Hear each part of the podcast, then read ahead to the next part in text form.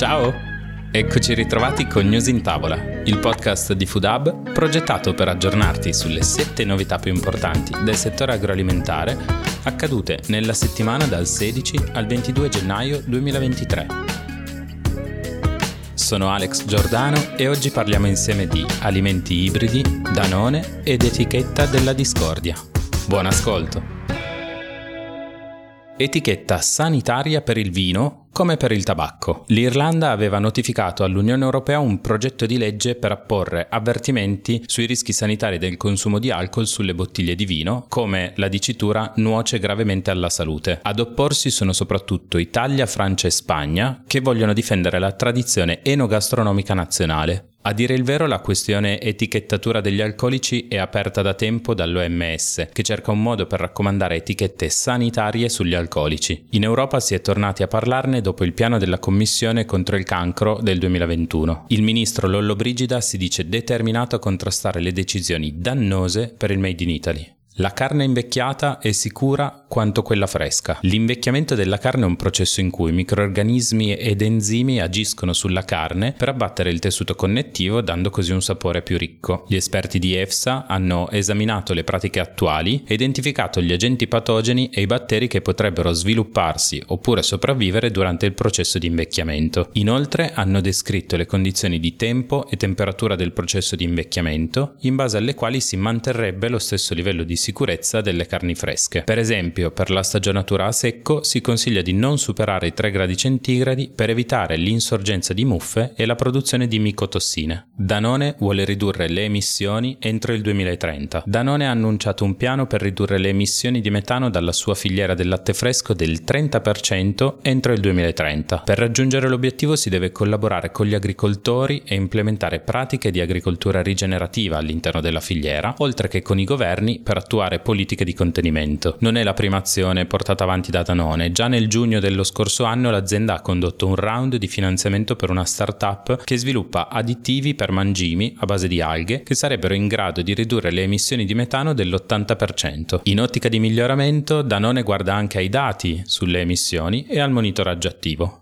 Pesce d'acqua dolce al PFOS, un inquinante. Una ricerca dagli Stati Uniti riporta che consumare una sola porzione di pesce d'acqua dolce all'anno potrebbe essere uguale a bere acqua contaminata da PFOS per un mese. Il problema avrebbe forti ripercussioni per le comunità che dipendono dal consumo di pesce d'acqua dolce che, stando ai dati, contengono in media 280 volte le sostanze perfluoro alchiliche dei pesci provenienti dai mari e dagli oceani. Questi contaminanti risultano persistenti, bioaccumulabili e tossici per i mammiferi e possono andare a influenzare il sistema immunitario. È fondamentale attuare politiche che riducano la loro immissione nell'ambiente. Torna Novel Farm a Pordenone Fiere il 15 e 16 febbraio. Novel Farm è la mostra convegno internazionale sulle nuove tecnologie di coltivazione, indoor vertical farming, acquaponica, idroponica e aeroponica. L'evento, unico nel suo genere in Italia, sarà occasione di incontro e dibattito per tutti i professionisti del mondo dell'agritech. L'appuntamento è per il 15 e 16 febbraio nel quartiere fieristico di Pordenone. Per partecipare all'evento è necessario registrarsi gratuitamente con il link all'interno della newsletter. Revisione del packaging alimentare dall'Unione Europea. L'11 gennaio 2023 si è concluso il periodo di consultazione relativo alla revisione delle norme all'interno dell'Unione Europea sui materiali a contatto con gli alimenti. Attraverso un questionario somministrato a cittadini consumatori e a altri stakeholder si è puntato a ricevere feedback relativi ai prodotti da regolamentare, ai pericoli che dovrebbero essere considerati e gli strumenti da utilizzare per la gestione del rischio. Il Food Packaging Forum rileva la grande